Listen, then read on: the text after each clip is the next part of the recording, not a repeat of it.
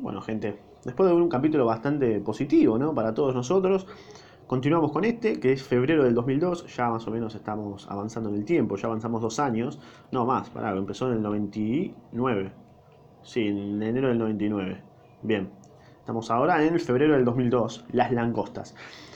Capítulo ultra mega corto como la mía.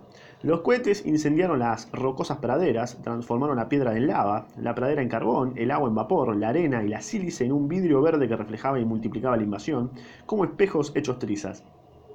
Los cohetes vinieron redoblando como tambores en la noche, los cohetes vinieron como langostas y se posaron como enjambres envueltos en rosadas flores de humo, y de los cohetes salieron deprisa los hombres armados de martillos, con las bocas orladas de clavos como animales feroces de dientes de acero y dispuestos a dar a aquel mundo extraño una forma familiar, ¿no? dispuestos a derribar todo lo insólito, escupieron los clavos en las manos activas, levantaron a martillazos las casas de madera, clavaron rápidamente los techos que suprimirían el imponente cielo estrellado e instalaron unas persianas americanas verdes que ocultarían la noche Todo esto es lo que decía Spender, ¿viste?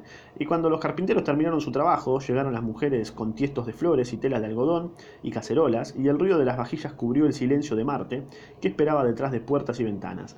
En seis meses surgieron 12 pueblos en el planeta desierto, con una luminosa algarabía de tubos de neón y amarillos bulbos eléctricos.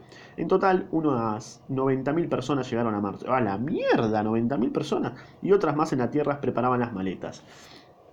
Bien, ahí, concluyó este mini capítulo muy corto, menos de dos minutos, que bueno, se está como, como que Spender era Nostradamus, ¿no? Igual no era muy no era muy difícil proyectar lo que pensaba Spender, ¿no? Tipo, era como, es lo que todos pensamos, pero nadie, nadie dice, ¿no?